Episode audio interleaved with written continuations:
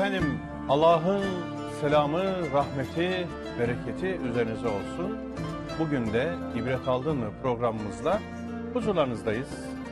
Kıymetli dostlar, İbret Aldın mı programlarımızda geldiğimiz nokta itibariyle Ad kavminin ve Hazreti Hud'un karşılıklı diyalogları, münasebetleri, mücadelesi, bunları çalışıyoruz. Ve e, özellikle e, kavmine karşı e, Hazreti Hud'un nasıl bir dil kullandığı, nasıl bir tebliğ yöntemi kullandığı, neleri ön plana çıkardığı, neleri geride tuttuğu, bu konular üzerine efendim e, eğilmiştik en son programımızda.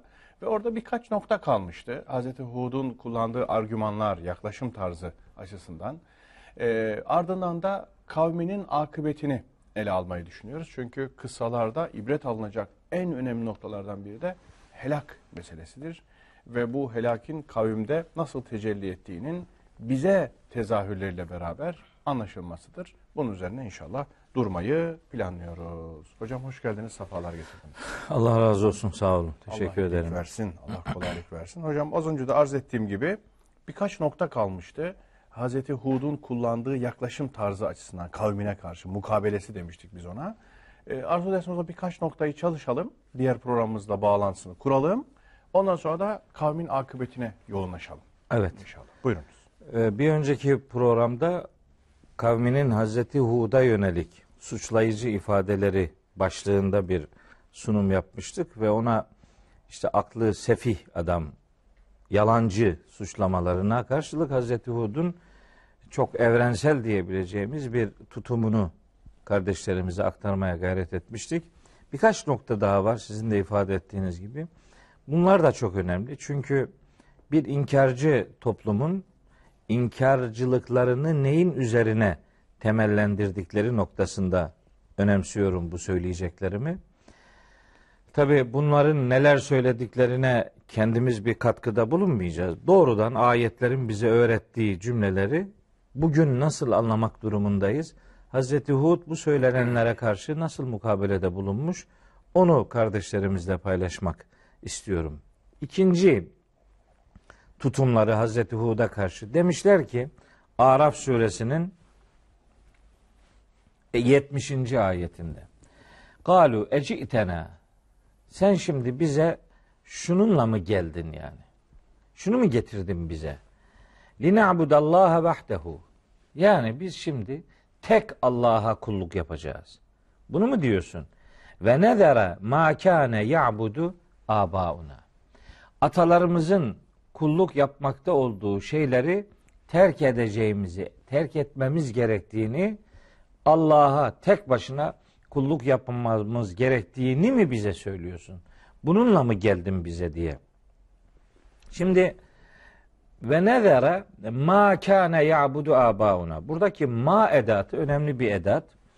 Belli ki bu kavim put diye yaptıkları bir takım nesneleri aslında kastediyorlar. Her ne kadar biz bu putperestliğin arka planında böyle sevilen, özlem duyulan, belki hayran olunan bir takım insanların sembollüğünde bir takım putlar geliştirdiklerini, yaptıklarını söylemiş olsak da Kur'an-ı Kerim bunların önemli bir bölümünün artık cansız nesnel varlıklar olduğunu söylüyor. Hazreti Nuh'un kıssasını anlatırken orada beş tane putun adını söylemiştik. Ved, Suva, Yavuz, Yavuk, Nesr adında beş put. Ama bunlar hep daha önceden salih insanlar olarak bilinen bir takım kişilerin sembollüğünde geliştirilmiş putlar. Onlar işte kartal şeklinde, aslan şeklinde falan değişik şekillerde sembolize etmişler. Evet. Bunlar da belli ki bunların ilah dediği, alihe dediği şeyler aslında böyle putlaştırılmış şeyler. Kişiler. Evet, kişiler ama artık kişi olarak canlı insan ruhu olan varlık olarak kastetmiyorlar. Öyle, öyle olsaydı men edatı kullanılacaktı. Men değil ma edatının kullanılması böyle bir mahiyetin onların zihninde bulunduğunu bize gösteriyor. Bununla ilgili bir şey daha söyleyeceğim ancak tam da Ahkaf suresinde yani bu kavmin anlatıldığı ve adını da kavmin e, kavimden alan bu Ahkaf suresinin yirmi ikinci ayetinde gene onların bir sözü var. Galü demişler ki Hazreti Hud'a, ecitena, şununla mı geldin, şunu mu getirdin bize? Litefikena an alihetina.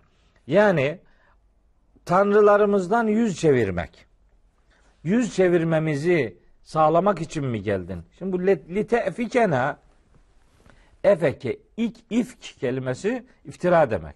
Yani sanki kendi kabulleri doğruymuş, onlara itibar etmemek, onlara kulluk yapmamak, onlara tapmamak noktasındaki çağrı sanki bir iftira imiş gibi öyle algılıyor adam.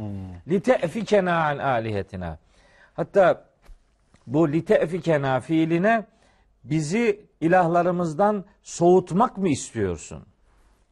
Bizim onlardan yüz çevirmemizi mi istiyorsun? Yani bir alışkanlığı ortaya koyup ve nezere mâ kâne ya'budu âbâuna, atalarımızın tapa geldiği şeyleri terk etmemizi mi bizden istiyorsun diye böyle bir mukabeleleri var. Bu neyi gösterir? Bu şunu gösterir. Taklit denen şey işte insanın azabını kendisinin hazırlaması demektir. Taklit şeytani bir dürtüdür. Evet. Biz bunu biz bunu e, Lokman suresinde taklit, şeytan ve cehennem üçlüsü olarak görürüz. Orada Yüce Allah buyuruyor ki ve izâ qîle lehumuttebi'û mâ enzelallah. Onlara Allah'ın indirdiği hakikatlere tabi olun, onların peşinden gidin dendiği zaman galu şu cevabı vermişler. Bel hayır. Nettebi'u ma vecedna aleyhi abana. Biz atalarımızı neyin üzerinde bulduysak ona tabi oluruz. Evelev kâne şeytanu yed'uhum ila azabis sair. E peki şeytan onları yakıcı bir azaba çağırıyor olsa da mı böyle? Belli ki taklit bir şeytan öğretisidir.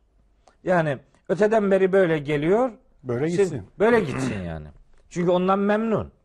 Sorgulamayan, akletmeyen, aklını çalıştırmayan ve bir takım geleneksel kabullere hiç sorgulamadan kendini şartlandırmışlık tam da şeytanın ekmeğine yağ sürmektir.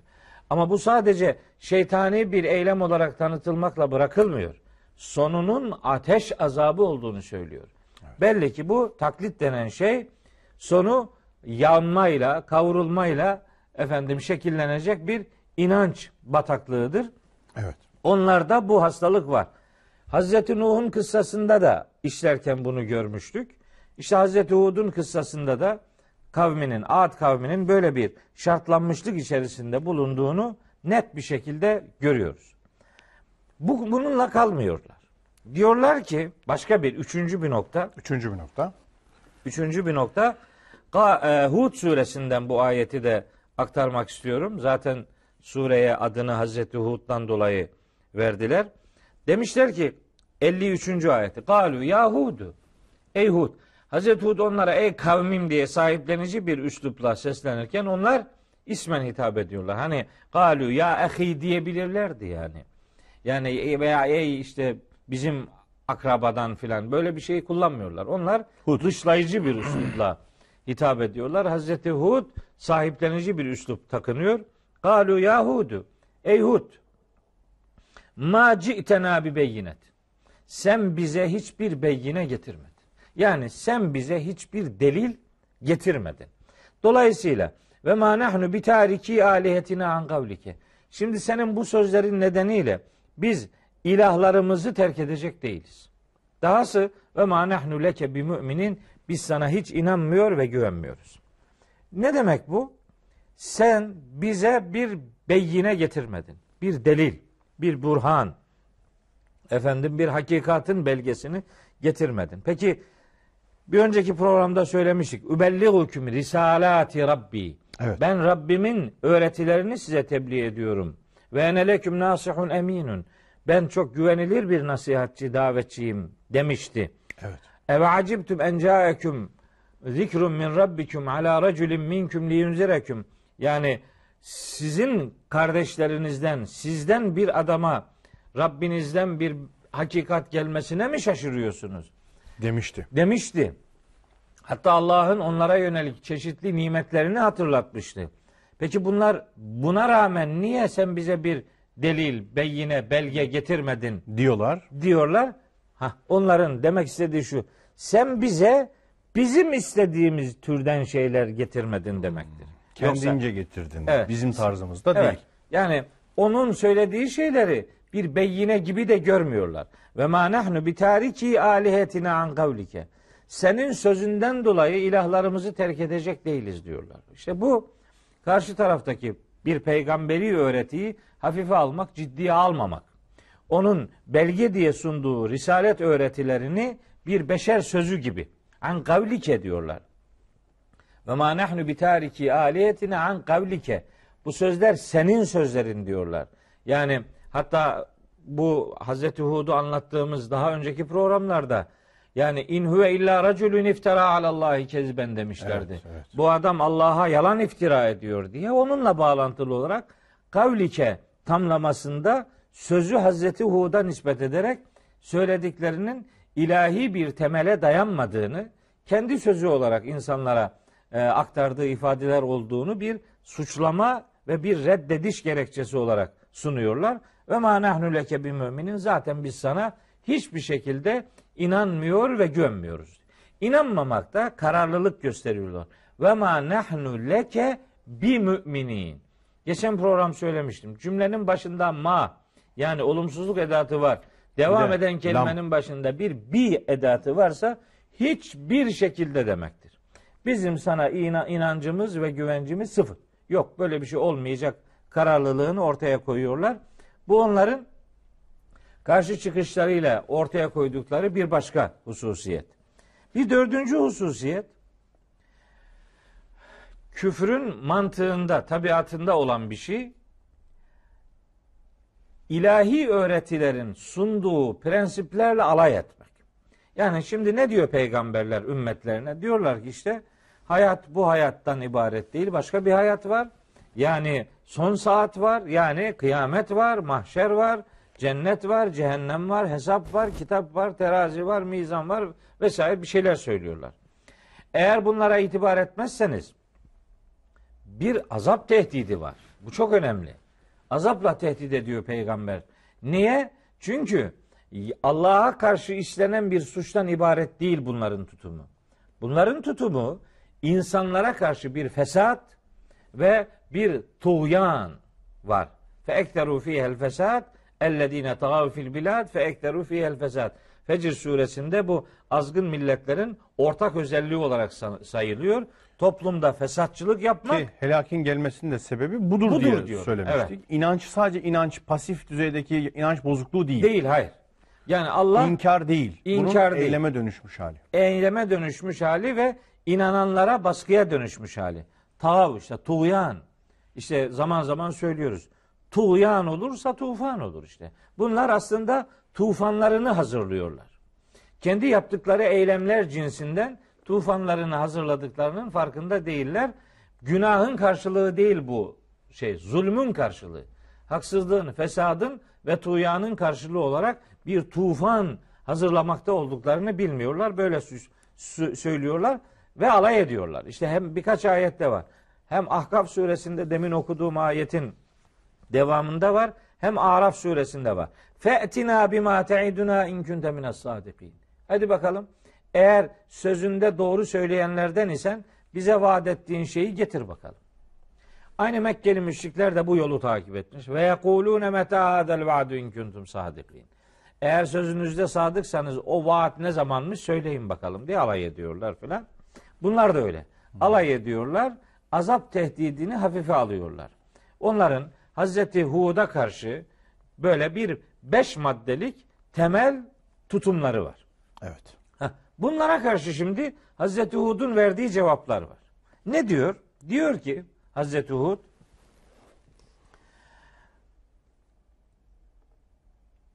Araf suresinin yetmiş birinci ayetinde çok esaslı bir cevap var ama oraya girersem bu Hud suresindekileri okuyamayacağım.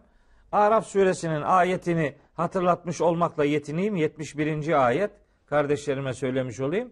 Hud suresinin elli üç, elli dört, elli beş, elli altı ve elli yedinci ayetleri. Bunlara kısaca kısa kısa temas etmek istiyorum. Buyurun. elli üçüncü ayette işte onların e, putlarımızı terk etmeyiz senin sözlerinden dolayı ifadesi var. O elli dördüncü ayette başka bir şey daha söylüyorlar. Diyorlar ki inne kulu illa terake ba'du alihetina bisu'in. Aa, bizim sana şimdi tek söyleyeceğimiz şu. Son güya kendileri karar vermişler. Seni bizim ilahlarımızın bir kısmının çok kötü çarptığını düşünüyoruz. Hmm. Seni bizim ilahlarımız felaket bir şekilde cezalandırdı yani. Senin aklın başından gitti gibi böyle bir suçlama ortaya koyuyorlar. İşte bir bir ilah eğer çarpıyorsa yani çarpan ilah anlayışı çarpık ilah anlayışının sonucudur. Yani öyle bir çarpmadan kimse söz edemez. Allah insanlara akıl vermiştir, irade vermiştir. Kullanırsınız, hangi tarafta kullanırsanız öyle bir akıbetle karşılaşırsınız. İşte onların seni bizim ilahlarımız çok kötü bir şekilde çarptı sözüne karşılık Hazreti Hud şimdi cevaplar veriyor. Evet. Diyor ki kale inni üşhidullâhe, ben Allah'ı şahit tutarım. Ve şhedû, siz de şahit olun ki enni beri'un mimma tüşrikûne min dûnihi. Allah'ın peşi sıra her neye tapıyorsanız ben o sizin taptığınız şeylerden uzak. Bakın bir duruş ortaya koyuyor. Yani sen de senin baktığın taraftan haklı olabilirsin gibi böyle bir yuvarlak esnek cümle söylemiyor. Doğrudan sizin açıktan. Sizin şirk eş koştuklarınızda ben uzağım diyor. Ben beriyim uzağım diyor. He, evet. Bu kadar net. Evet. İnni beriyum mimma tüşrikûne min dûnihi. Min dûnihi demek Allah'ın peşi sıra. Altında, aşağısında. Çünkü onlar da Allah'a inanıyorlar tabii, da tabii. Allah'a görev biçiyorlar. Kendileri Allah sanki kendini tanıtamamış. Onlar bir misyon belirliyorlar Allahu Teala. Onun için o min dunihi ifadelerini şirkler için Allah'tan başka diye değil, Allah'la beraber Allah'ın peşi sıra manasıyla diye yorumlamak daha isabetli. Daha isabetlidir. Konu şirkse meseleyi böyle algılamak lazım. Duruşunu ortaya koyacak. Şirkten uzağım. Her türlü şirkten uzağım diyor. İnni beri'un mimma tüşrikûn. Her neyi ortak koşuyorsanız ben ondan uzağım diyor. Bakın bugün adına Müslüman denmesine rağmen şirk denen bu derin çukurun içerisinde yuvarlanan bir takım algılar var maalesef. Elin alemin adamı araya putu sokunca ona müşrik deniyor. Mekkeli müşrikler araya melekleri sokunca onlara müşrik deniyor. Veya işte başka kavimler başka nesneleri araya sokunca onlara müşrik deniyor ama biz Müslüman kimliğimizle Allah'la aramıza ne olsa koyuyoruz. Adamından nesnesine varıncaya kadar her türlü hatırı Allah'la aramıza yerleştiriyoruz. Bu çok tehlikeli bir algı biçimidir. Hiç kimse Allah'ı kendisinden uzak görmemelidir. Allah insana şah damarından daha yakındır. Allah insana kendinden daha yakındır. Öyle ki Allah insanla kendisi arasına girer ve insan artık iradesini kullanamaz hale gelebilir derecede bir yakınlık vardır.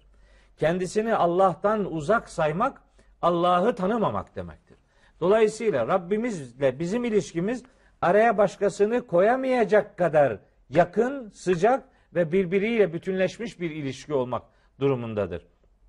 Başkasını araya koy, koyduğunuz zaman işte sanki haşa Allah sizi o araya koyduğunuz varlıktan daha az seviyormuş gibi. Yani Allah sizi araya koyduğunuz varlıktan daha az tanıyormuş gibi. Allah size o varlıktan daha az merhametliymiş gibi bir takım duygular devreye giriyor. Oysa Allah'ın yakınlığı her şeyin üstünde bir gerçekliktir. Ve hiçbir varlık bizi Allah'ın sevdiği kadar sevemez. Bunun için araya bir şey koymak şirk denen korkunç hastalığın bir tezahür biçimidir. Buradaki ifadenin böyle genel tutulmuş olması her türlü şirkten uzak durmak mecburiyetinde olduğumuzu bize öğretiyor. Eyvallah. Ondan sonra devam ediyor. Fekidûni cemiyan. Sonra meydan okuyor. Hadi bakalım şimdi söyleyeceklerimizi söyledik. Siz de söyleyeceklerinizi söylediniz. Güçlü olduğunuzu sanıyorsunuz. Beni mağlup edebileceğimizi edeceğinizi düşünüyorsunuz. Hadi bakalım. Fekidûni cemiyan. Hepiniz toplanın bana tuzak kurun yahut da bütün bildiğiniz tuzakları bana kurun. Sümme la tunziruni. Bana hiç mühlet de vermeyin. Ne biliyorsanız ardınıza koymayın. Evet. Sırası gelir. Sözün bittiği yere dayanabilirsiniz. O zaman da süklüm büklüm efendim bir yalandan teslimiyetçi ruh ortaya koyup da işi efendim hafife almak ya da yani korkak bir tutum içerisine girmenin bir alemi yok. Güçlüyseniz, inancınız delile dayalıysa, bunu kimsenin mağlup edemeyeceğine dair bir kanaatiniz varsa duruşunuz da o kanaatle doğru orantılı olmak zorundadır.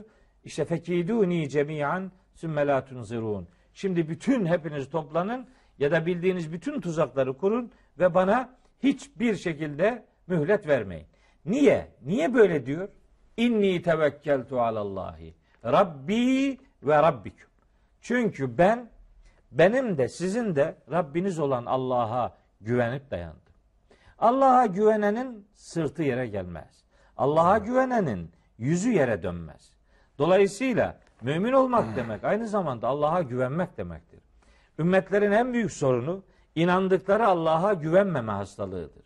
O itibarla imanın kelime anlamlarından hatta ahlaki karşılıklarından bir tanesi güvenmek demektir. Evet. Onun için imanın geçtiği yerlerde tevekkül kelimesi de geçer.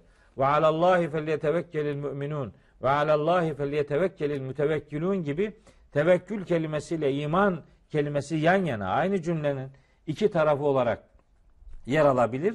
Siz nereye güveneceğinizin kararını verin. Allah'a güveniyorsanız korkmayacaksınız. Ama bu yan gelip yatmak değil. İşte Hazreti Uğud'un hayatında olduğu gibi tebliğin bütün esaslarını hayatınızla, pe, te, e, pratiklerinizle ortaya koyacaksınız. Koymanız, temsil etmeniz Temsil gerekiyor. etmeniz lazım. Çünkü Risalet bir temsil kurumudur. Allah adına bir öğreti bütününü insanlığa sunmakla yükümlüsünüz. Bunu yaptıktan sonra karşıdaki adam size bir düşmanca tavır içerisine giriyorsa siz de her şeyi kabullenmiş, kenara bucağa çekilmiş bir görüntü vermeyeceksiniz. İnni tevekkeltu alallahi Rabbi ve Rabbiküm. Benim de sahibim, sizin de sahibiniz Allah'tır. Öyleyse beni ilahlarınızdan biri çok kötü çarpmış gibi ifadeleriniz doğru değil. Niye? Sahte olan şey insana zarar da veremez. Dolayısıyla tevekkülünüzün nereye doğru olduğunun kararını doğru verin. Doğru yere yaslanın. İnsan hayatında ya Allah'a yaslanır ya şeytana yaslanır. Tevhidi öğreti Allah'a yaslanmayı öğretir. Şeytani dürtüler de insanın şeytanın maskarası olmasına onu sürükler. Burada oraya doğru bir güven kaynağını doğru belirlemeye dair önemli bir öğreti var. Ondan sonra diyor ki ma min dabbetin illa huve ahidun bi nasiyetiha. Yani siz ne diye beni ilahlarınızın çok kötü çarptığına dair bir şeyler söyleyip duruyorsunuz. Yeryüzünde debelenen hiçbir canlı yoktur ki onun kontrolü Allah'ın elinde olmasın. Allah'ın bilmediği, onun kontrolünde olmayan bir alan yok. Siz bana başkalarının ceza verebileceğinden söz etmeyin. Her canlıyla alakalı her eylem benim Rabbimin kontrolündedir. Dolayısıyla ona güvenip dayan, dayanıyorsanız korkmanızın bir alemi yoktur. Başkalarının bu anlamda size esaslı bir ceza vermek gibi bir lüksü ya da imkanı yoktur. Sonra devam ediyor. Lütfen. İnne Rabbi ala sıratın müstakim. Benim Rabbim dosdoğru bir yol üzerin, yol üzerinedir. Yani Allah'ın sırat-ı müstakim üzere olması aslında Allah'ın ilkeli davrandığının önemli bir göstergesidir. Hmm. Yani insanlar sırat-ı müstakimi isterler. Allah da sırat-ı müstakim üzere olduğunu söylüyor.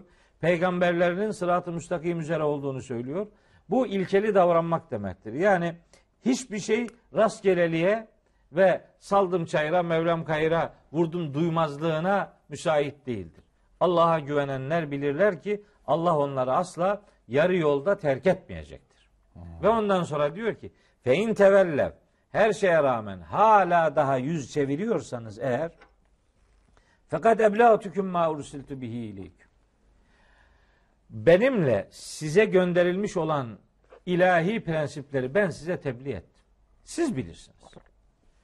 Ama sakın ha şöyle zannetmeyin. Bakın cümlenin devamı çok enteresan. Ve yestehlifu Rabbi kavmen gayreküm.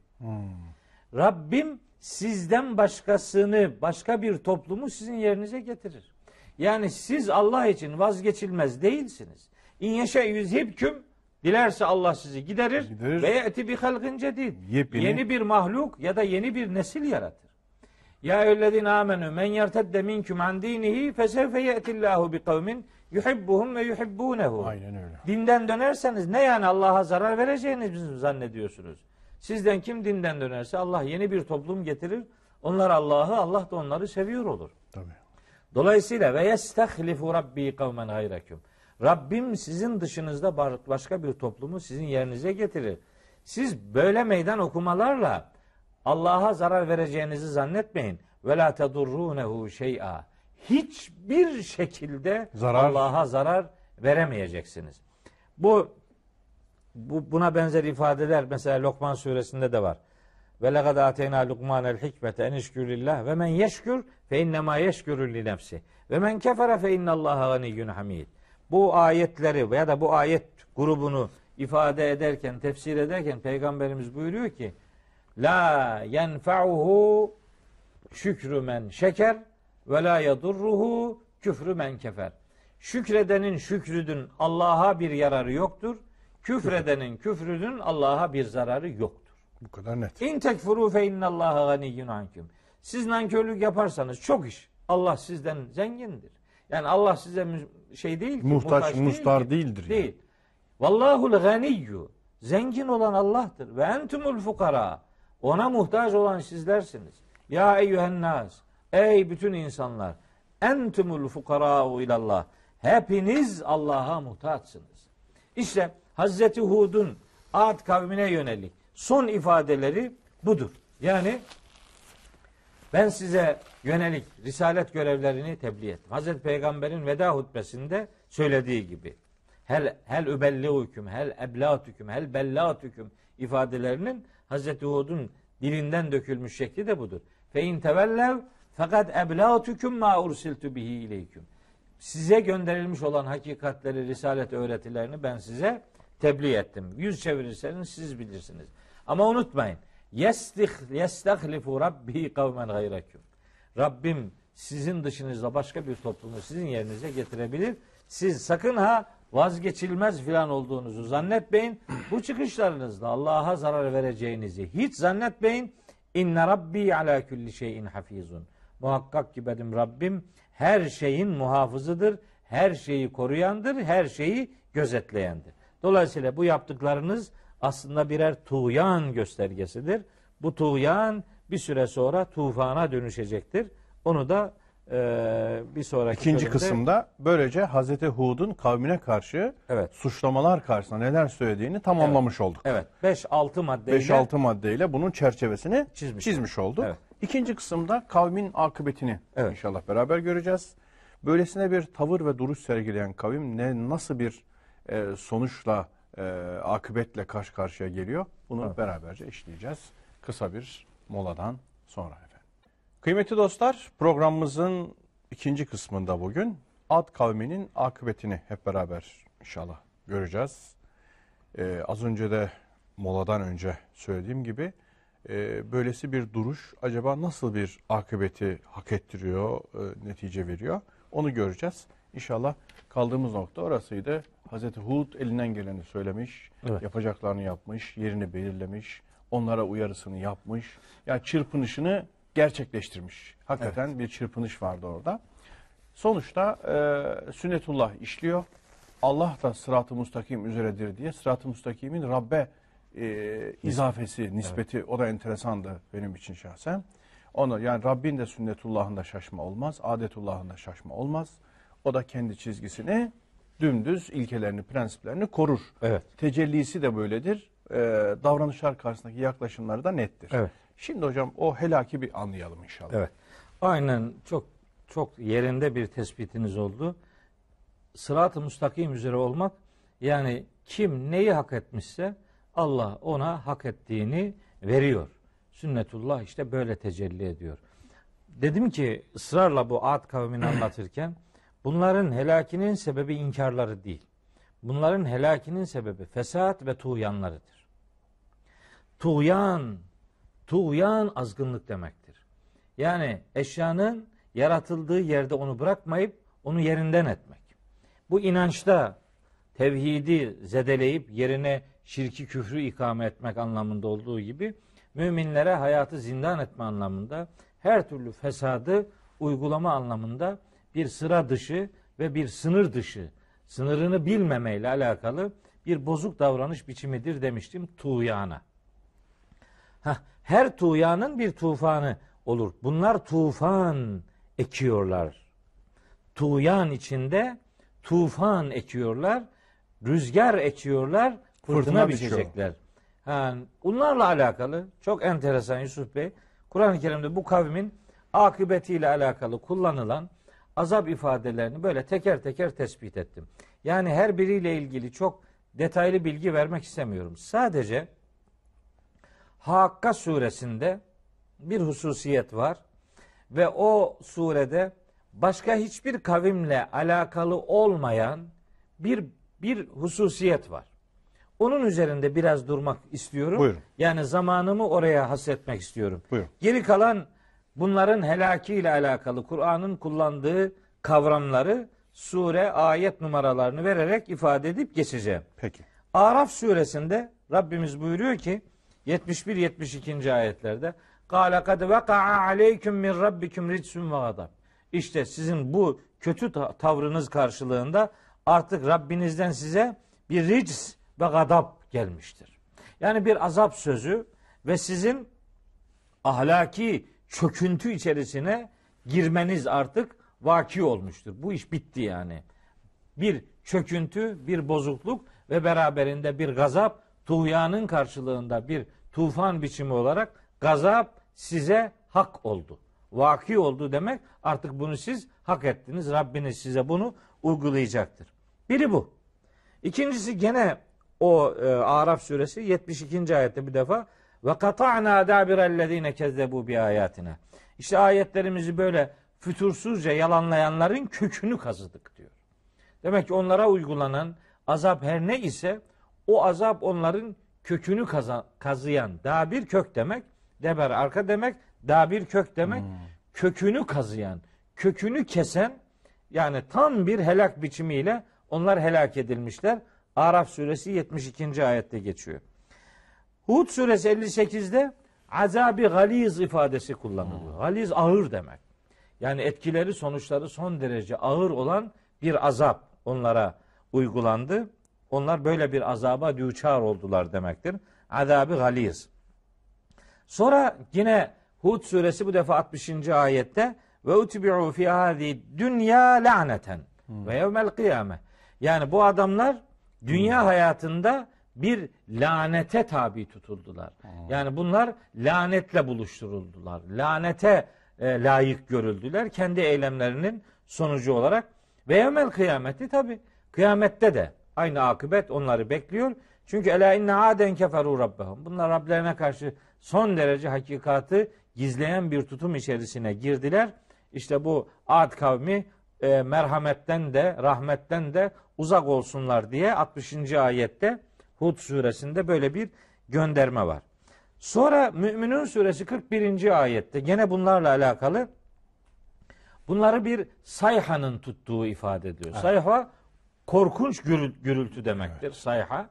Hatta kıyamet içinde kullanılır bu ama bir belli bir kavmin helaki içinde bu sayha kavramı kullanılır. Ama bu sayha fec'allâhum husâ'a. Öyle bir gürültü ki bunları sel süprüntüsüne çevirdi. Husâ'en demek yani işte böyle çerçöp haline getirdi. Per, perişan etti. Hani selin üzerindeki köpük gibi savurdu götürdü bunları.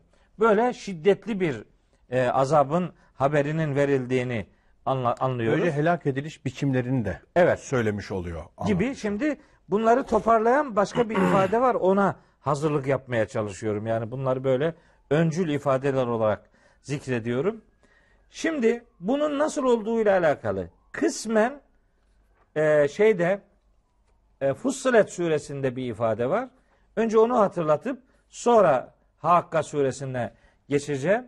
Fussilet suresi on beş ve on altıncı. ayetler bu Ad kavmi ile alakalıdır. Onların yeryüzünde haksız yere böbürlenmelerini, kibir içerisine girmelerini ve kâlû men eşeddü minnâ kuvveten, canım bizden daha kuvvetlisi kimmiş gibi böyle yersiz istikbarlarını Allahu Teala hatırlatıyor. Evelem yarav ennallâhellezî halakahum Huve eşeddü minhum kuvveten. Bilmiyor mu bu adamlar? Onları da onlardan çok daha güçlülerini de yaratan Allah'tır. Ve kânû bi âyâtinâ yechadûn. Bu adamlar ayetlerimize karşı son derece bir inkarcı tutum içine girdiler.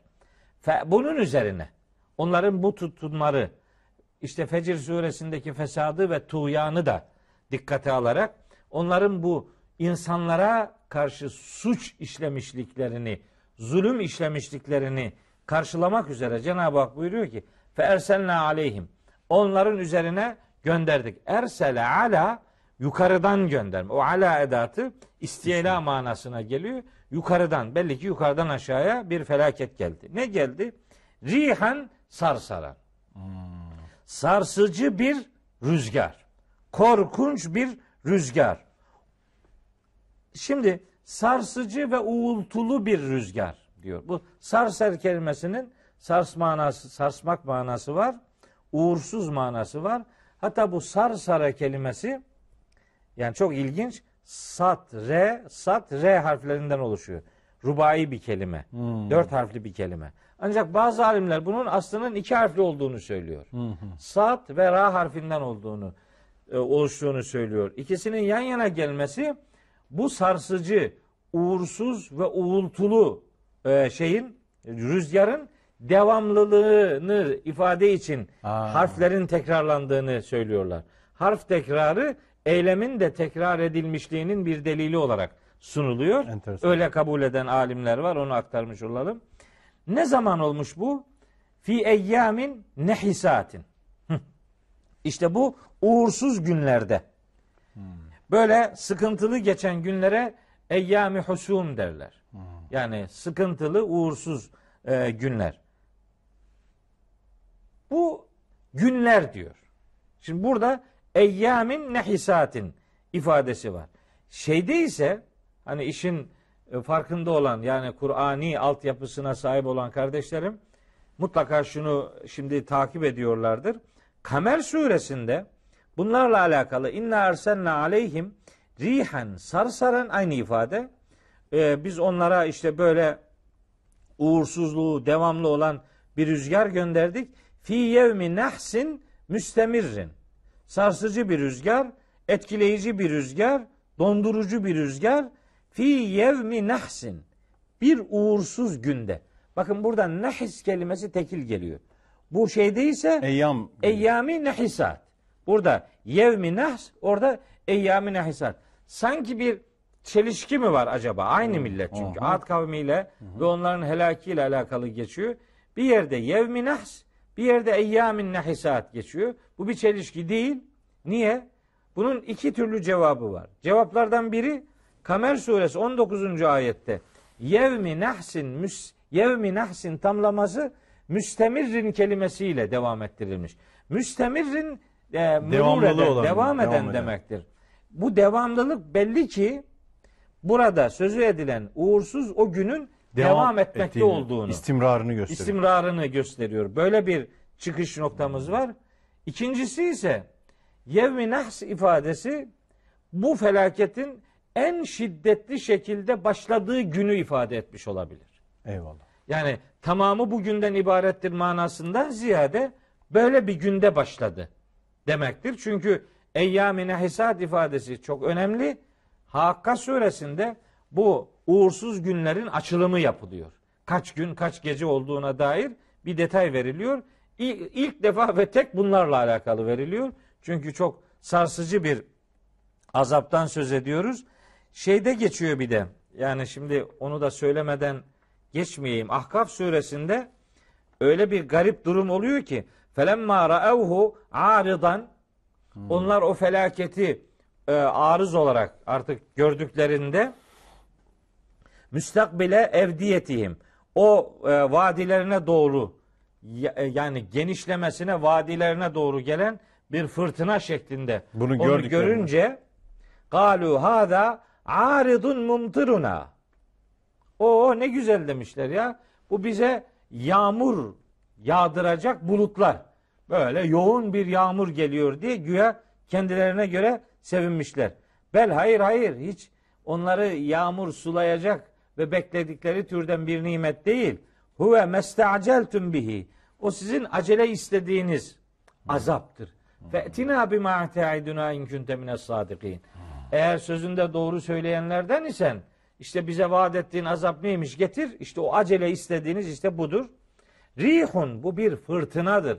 Kasırgadır. Fiha azabun elimun, içinde elem verici bir azap olan korkunç bir fırtına, kasırga geliyor. Öyle ki tüdemmiru külle şeyin bi emri rabbiha. Rabbinin emriyle her şeyi alt üst edip yakıp yıkacak bir e, özelliği olacaktır. Fe asbahu la yura illa mesakinuhum. Öyle olacak ki bunlar sadece meskenleri görülecek hale gelecekler. Yani insanların hiç artık esamesi okunmayacak korkunç bir felaket geliyor. Kederken neccil kavmel mücrimin. İşte böyle suçlu kavmi işte biz böyle cezalandırırız diye Ahkaf suresinin işte yirmi dört yirmi beşinci ayetlerinde böyle bir gönderme var. İşi çok fazla uzattığımı fark ediyorum ama son evet. Hakka suresindekileri de söyleyeyim. Ondan böylece toparlamış lütfen. Olayım. Evet. Hakka suresi gene böyle bir grup azgın kavmin e, akıbetinden söz eden ayetlerle başlar. El hakkatu, mel hakkatu ve ma edrake mel hakka. İşte o tahakkuk edecek şey. Bilir misin ne garip, ne korkunç bir şeydir. Ne olduğunu sana bunun kavratan ne olabilir ki? Kezzebet Semudu ve Adun bil kari'ati. Bu Semud kavmi de Ad kavmi de kari'ayı. Kari'a anında hızlı bir şekilde çarpan azap demektir. O dünyevi olunca eliflamsız gelir. Ee, mahşere yönelik yani son saatle alakalı olunca eliflamla evet. gelir. Evet. El kari'a, kari'a Rahat suresinde eliflamsız kullanılıyor. Bu şeyi bilelim. Semud kavmiyle ilgili bir ayet var.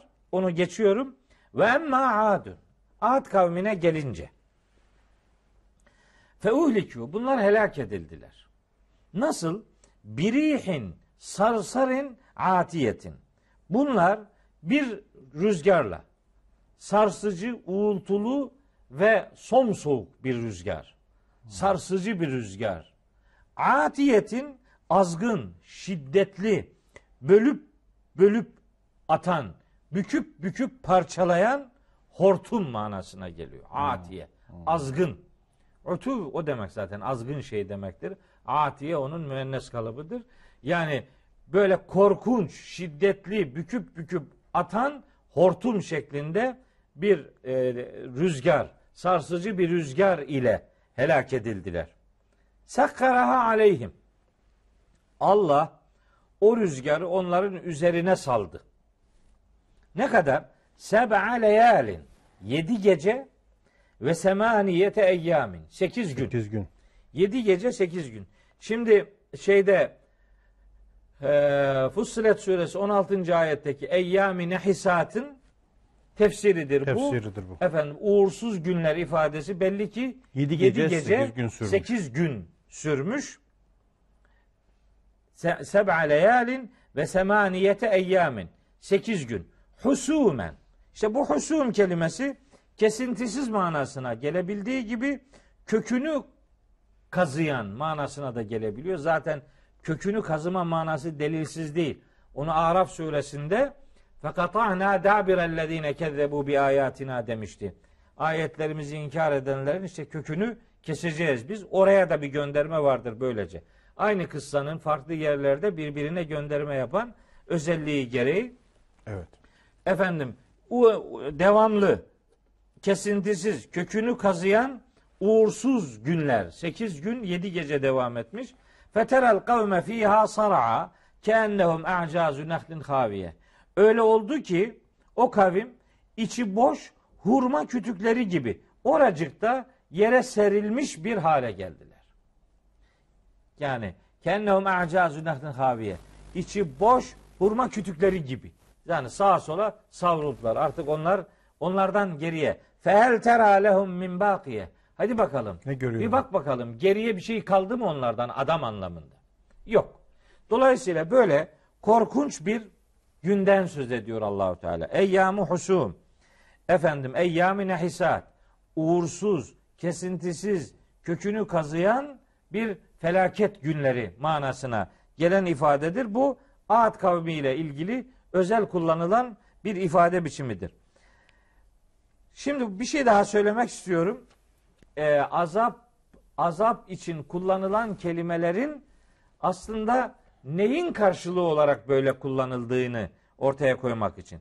Şimdi rih-i sarsar dedik ki soğuk fırtına, sarsıcı rüzgar, kasırga vesaire. Onlar aslında gönüllerinde ve mümin muhataplarına karşı, hakikate karşı soğuk bir fırtına içindeydiler. Yani onlar bakışlarında da, yüreklerinde de peygamberi öğretilere karşı hiçbir sıcak, ılık, esnek bir duruş ortaya koymadılar. Onların o katı tutumları beraberlerinde katı bir azap biçimiyle helaklerine sebep olmuştur. Cezaen vifaka yani. Aynen. Nebe suresinde geçtiği gibi. Tam da muvafık bir karşılık. Neye? Onların vahye karşı fütursuz, katı, soğuk, buz gibi duruşlarına karşılık helakleri ona göre şekillenmiştir. Yedi gece sekiz gün. Ne demek bu? Devam eden bir, devam hmm. eden bir küfür, hmm. devam eden bir fesat, devam eden bir tuğyan.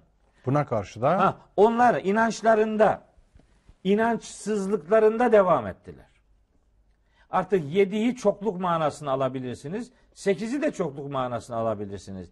İnançsızlıklarında, küfürlerinde, tuğyanlarında, fesadında, azgınlıklarında devam eden bu adamların cezası da kesintisiz, sürekli gerçekleşen bir azaba dönüşmüştür. Yani onların inkardaki kararlılıkları azabın sürekliliğine sebep olmuştur. Husumen, işte kökünü kazıma manası da var. Devamlı uğursuz manası var. Kökünü kazıma manası var. Onlar tevhidin kökünü kazımak istediler. Her türlü alayı, inkarı, tehdidi Hazreti Hud'a ve inananlara yönelten bu adamlara karşı husum denen kökünü kazıyan bir azap biçimiyle tecelli etmiştir.